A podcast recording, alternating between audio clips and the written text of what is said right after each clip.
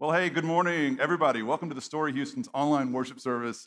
My name is Eric Huffman. I'm the lead pastor here at the Story. And wherever you're tuning in from, I am just so glad that you're here. It means the world that you're here. And whether you're watching on Facebook or YouTube or on our website, thestory.church, um, there's probably a chat feature or a comment section where you can check in and let us know that you're here. And um, it's really cool when you let us know where you're tuning in from.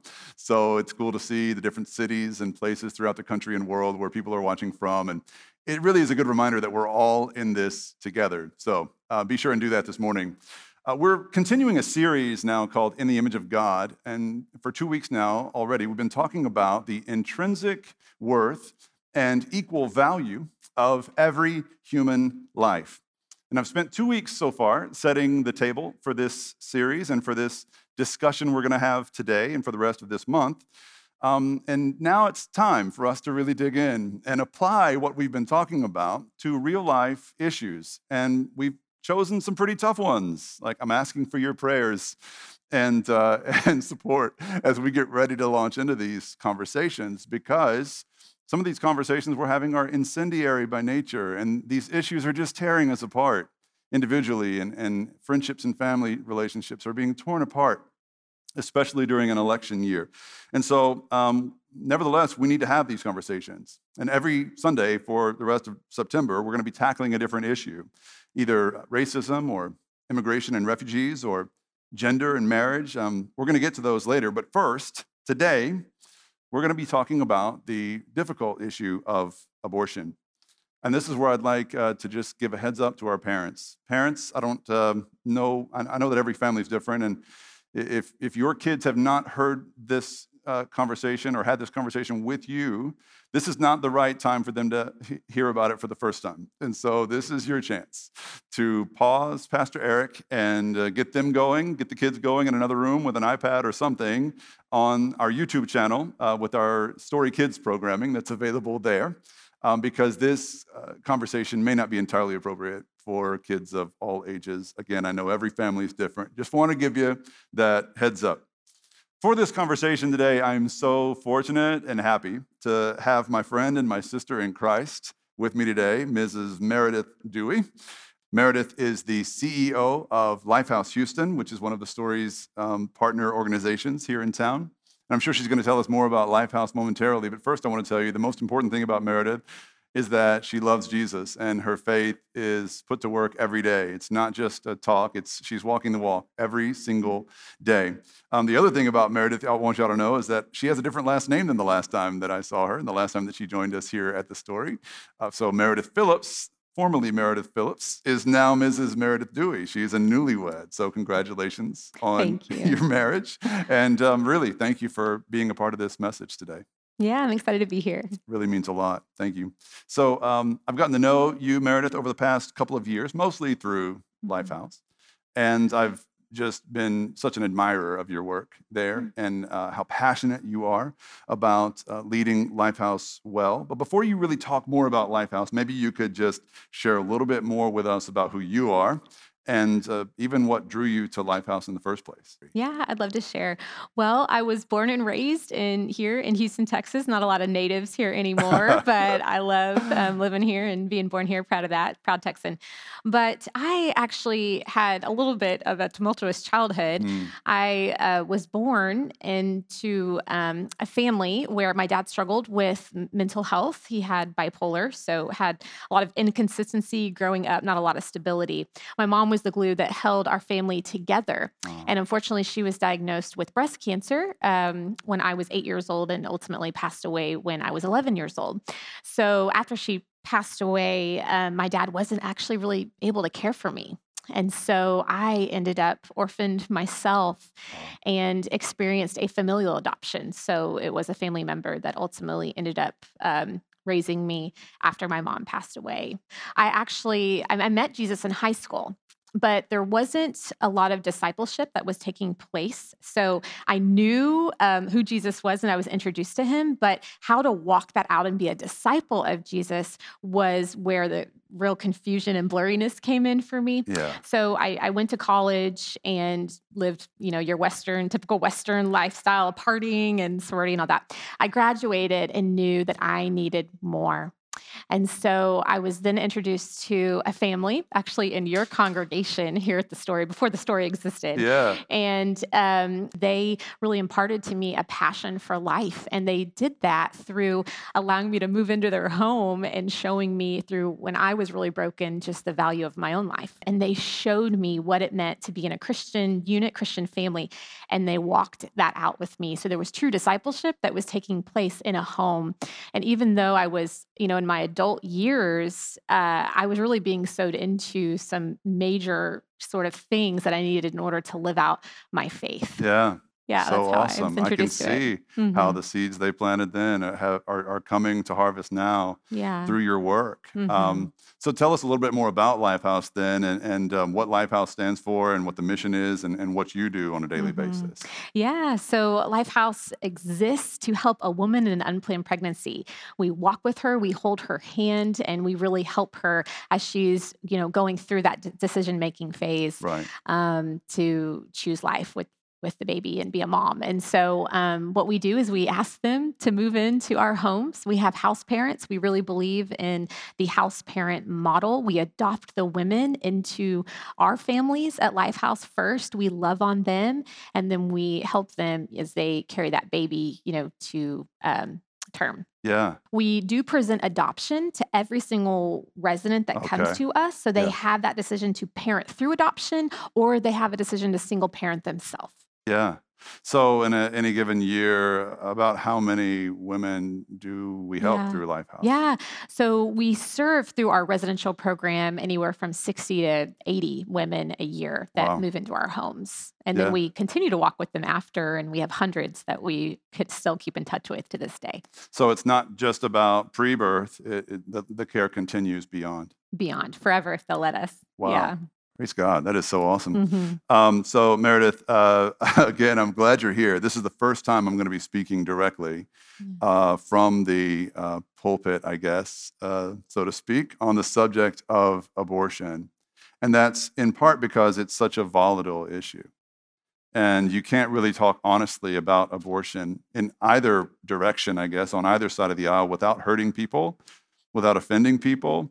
So often um, we just end up avoiding these issues because we don't want to lose any friends, you know, and, um, and add pain to anyone's life. But I, I, I guess it's also because I haven't spoken about this publicly because just seven years ago, I had a very different worldview than I have today. And so seven years ago, I was a adamantly pro choice um, activist. I believed in and fought for a, a woman's right to, to choose abortion seven years ago. Um, and it really wasn't until after my um, come to Jesus meeting in 2013 uh, that I actually had with Jesus that I started to rethink my worldview and I started to reconsider some of the things that I had been told were true. But I had to, to look at everything again through the lens of Jesus.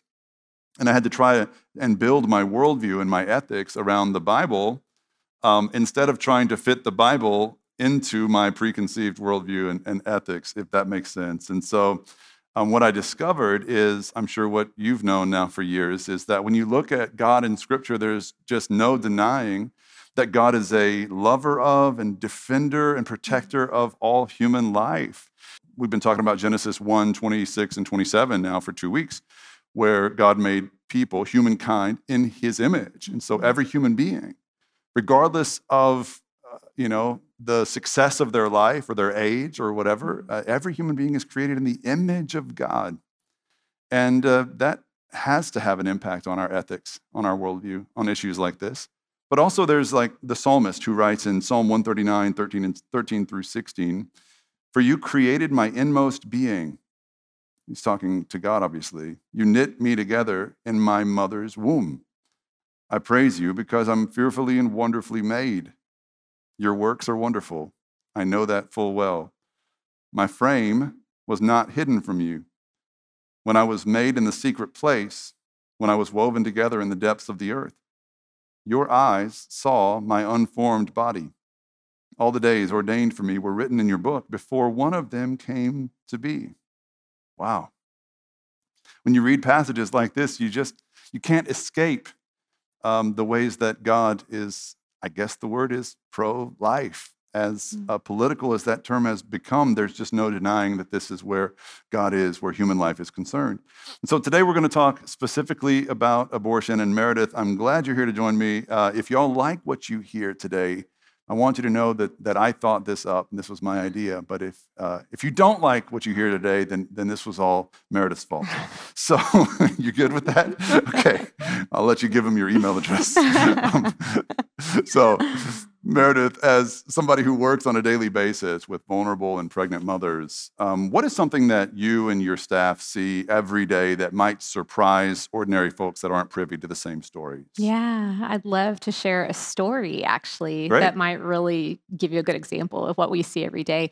Um, we recently had a woman move into our home. She was in a process of making her decision for life. So she actually didn't know she was uh, what she was going to do. She was actually very abortion vulnerable. And she was angry. She moved in and she was embittered. She had a hard life. Yeah. She was orphaned herself. She was abused for most of her life. She didn't really have a mentor or a mom or a dad that she could go to. She found herself in a situation where she was actually raped and Mm. moved in. Like I said, didn't know what she was going to do. And what we asked is that she would just give it two weeks to where we could love on her and we could really spend time with her, show her the love of Jesus as much as we could, and walk with her through that decision making process. Well, she came to us two weeks later and she informed us that she was going to be indeed choosing life. And we asked her because there wasn't any coercion involved. It really was just giving her some food and loving her and giving her space to just be for a moment. And she said, I'm choosing life because I've seen the preciousness and value of my own life through the way that y'all have loved me. And so, because Wow. of that, she wanted to be sure that this baby inside of her had an opportunity to see the same. Oh, wow. hmm That is awesome. Yeah. So, what ended up happening Yeah. with her? So she actually went on and she uh, went to the doctor and, um, you know, had her sonogram, everything.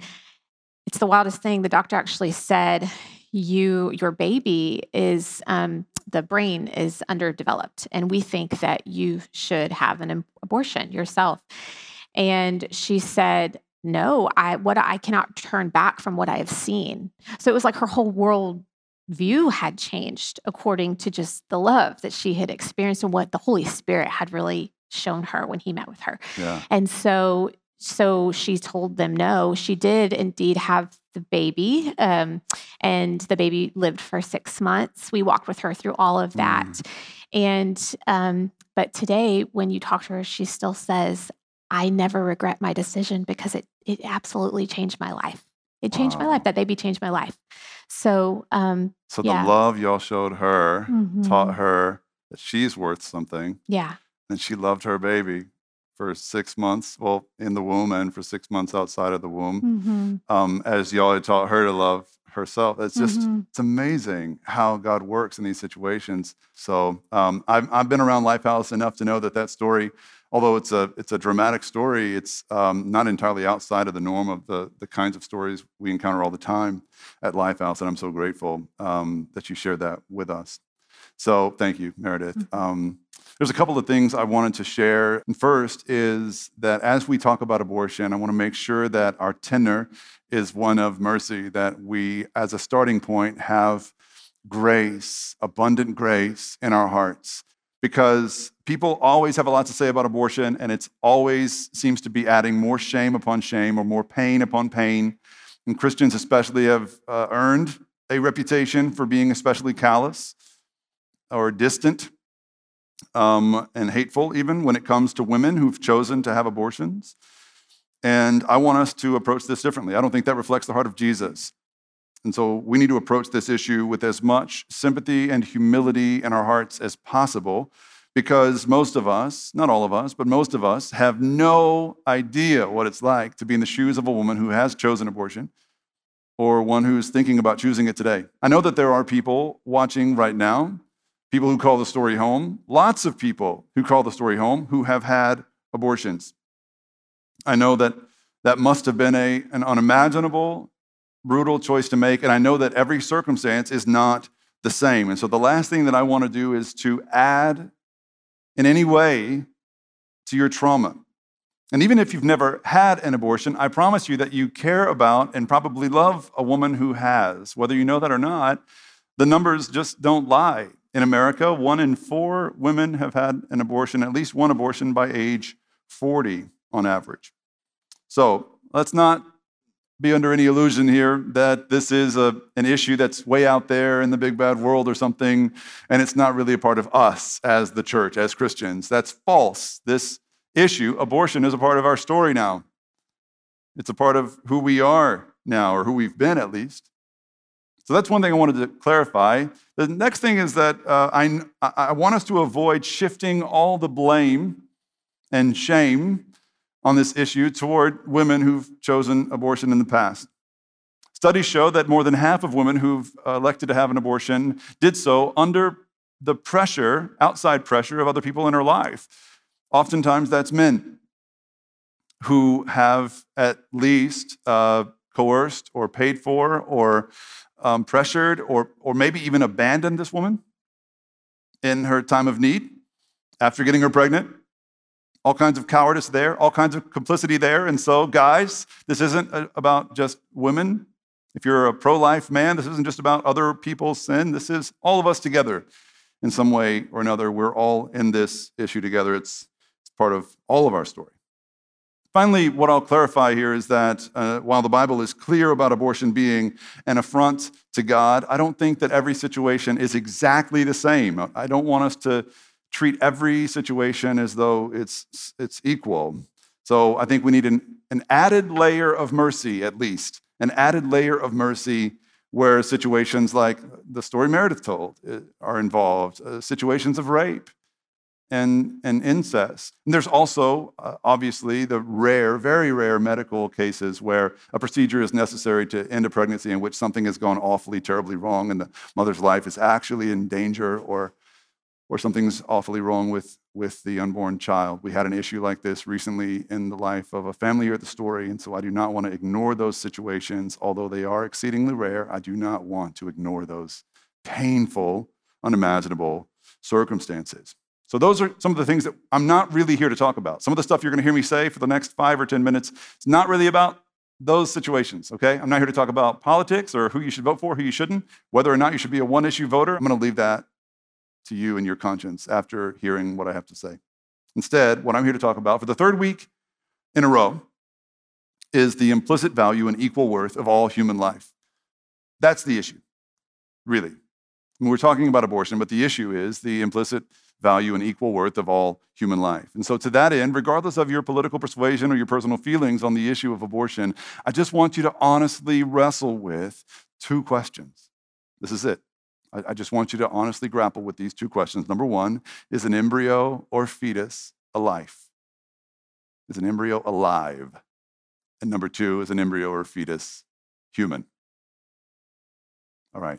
So, medically speaking, scientifically speaking, the answer to both of these questions is an emphatic yes. Uh, from the moment of fertilization, uh, this zygote is rapidly growing, expanding rapidly by the second uh, cells are dividing uh, constantly, and within just a few weeks, the heart is formed, and there's a heartbeat in the fourth week after conception. The embryo is obviously a living thing. But is it a living human thing? That's the second question. And again, the answer is with, without a doubt. Every single cell that is dividing is, is encoded with DNA that is decidedly human, and it is also uniquely human uh, and unique to this human. So uh, it's unlike any other DNA in the universe. And so by the third week after conception, all the systems necessary for human life outside of the womb, such as skin, the nervous system, eyes, ears, the heart, lungs, intestines, it's all already in development by the third week following conception.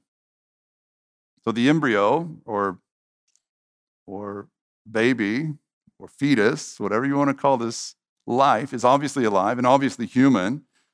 And what's interesting, really, is that this uh, has become uh, an area of agreement among people who are both pro life and pro choice. It didn't used to be this way. Uh, when I was pro-choice just you know seven plus years ago. It wasn't this way, but in recent years, because of the science, really, uh, people who are pro-choice have stopped denying that fact, and now uh, we all kind of agree. There's widespread consensus that an embryo or uh, or uh, uh, uh, unborn baby is, is an autonomous human life. And so the question then becomes how much does unborn human life matter? That's the real sort of sticking point.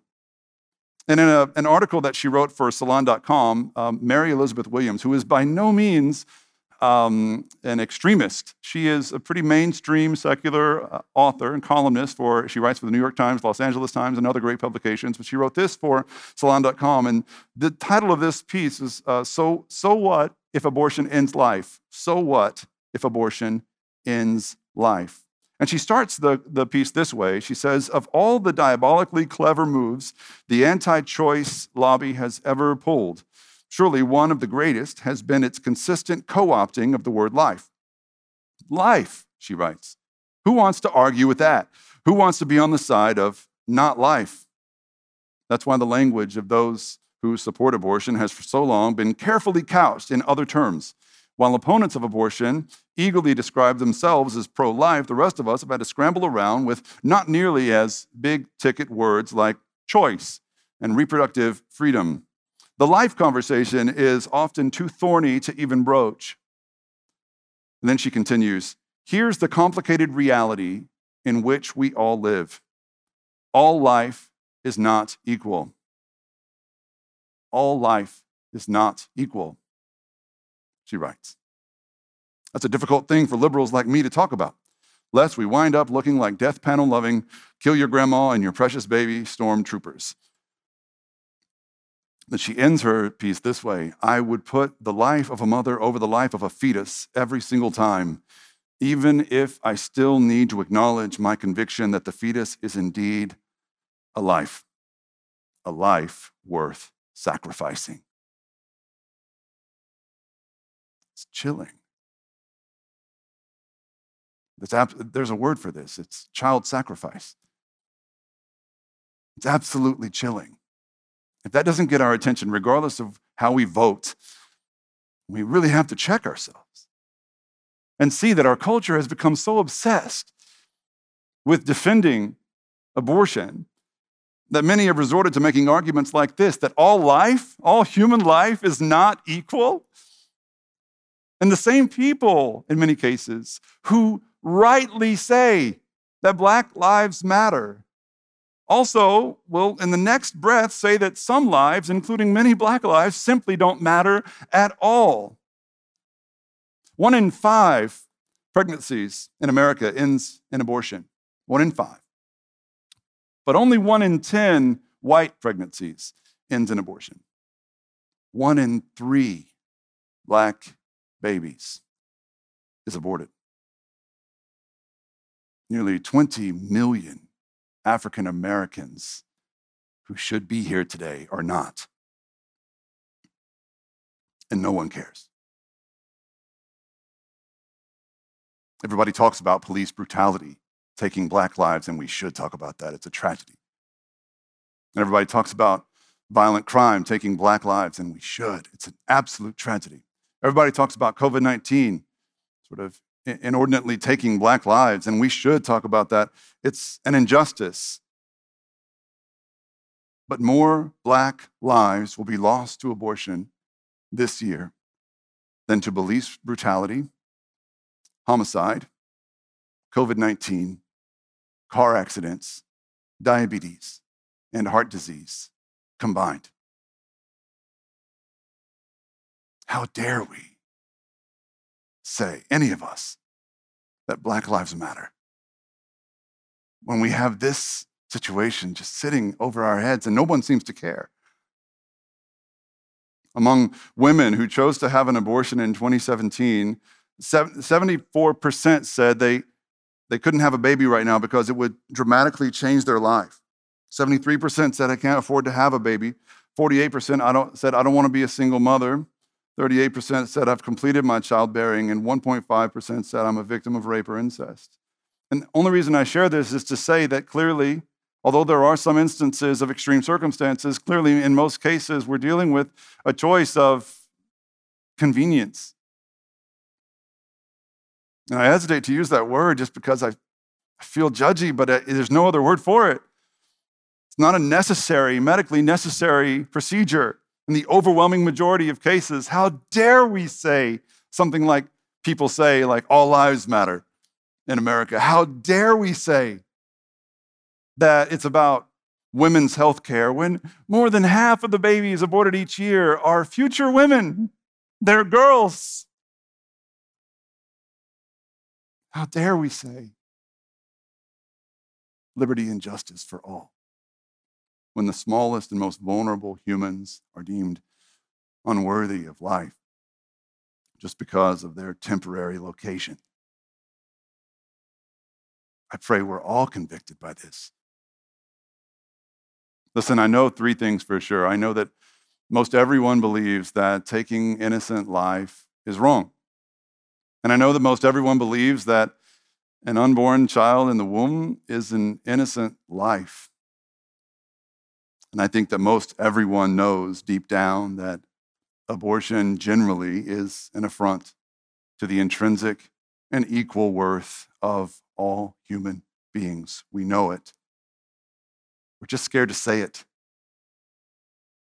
And we're scared to say it for different reasons some good and some not so good. We're scared to say it because, you know, we don't want to seem judgy. We're scared to say it because we don't want to be Republicans, some of us. We're scared to say it because we don't want to sound like people that have sounded like jerks to us in the past. Some of us are scared to say it because we simply don't feel we have the moral leg to stand on while calling out someone else's sin. And that is true. We don't. We do not. And, you know, uh, from the Christian perspective, if anyone has behaved in morally repugnant ways where abortion is concerned, it's not the politicians and, and justices who have justified abortion in America. It's not the doctors who have performed abortions in America. It's not the women who have chosen to have abortions in America. It is, in my mind, as far as the God of the Bible is concerned, the people who bear his name. It is the church. It's the first place I look. That's the first place I feel convicted is that the church has, by and large, chosen to stand on the sidelines and point fingers in judgment instead of helping women in need.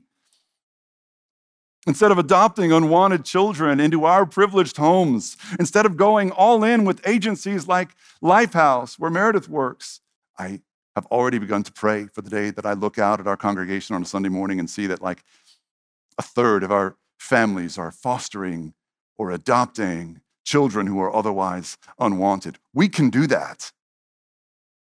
We have the means. We can make that happen instead of sitting around and talking and just making people feel bad for choices they've made in the past. We can make a real difference. And I'm starting to pray for the Holy Spirit to nudge us toward supporting more moms who choose life and taking care of more unwanted children because although they may be unwanted by the world, no child is ever unwanted by God. Jesus' brother James said this in James 1:27, religion that God our Father accepts as pure and faultless is this, to look after orphans and widows in their distress, to keep oneself from being polluted by the world. And then Jesus himself in Matthew 25 verse 40 said, "Truly I tell you, whatever you do for one of the least of these, my brothers and sisters, you do for me. Pray that these words are received, that we are all convicted, that the Holy Spirit nudges us towards some real change so that our lives reflect our values as, uh, as we treasure every human life intrinsically and equally. I want to thank again our guest, Meredith, for being with us today. You're such a blessing. And uh, I wanted to know if there maybe was any final thoughts or words you wanted to share. If not, that's okay. But is there anything that came to mind for you? Yeah, I, I want to say be encouraged. I know that it seems seems insurmountable, Mm, the task in front of us. And I know that it seems heavy and dark at times as well. And you look at the stats and the figures and all of that. But I see every single day women's hearts who are changing.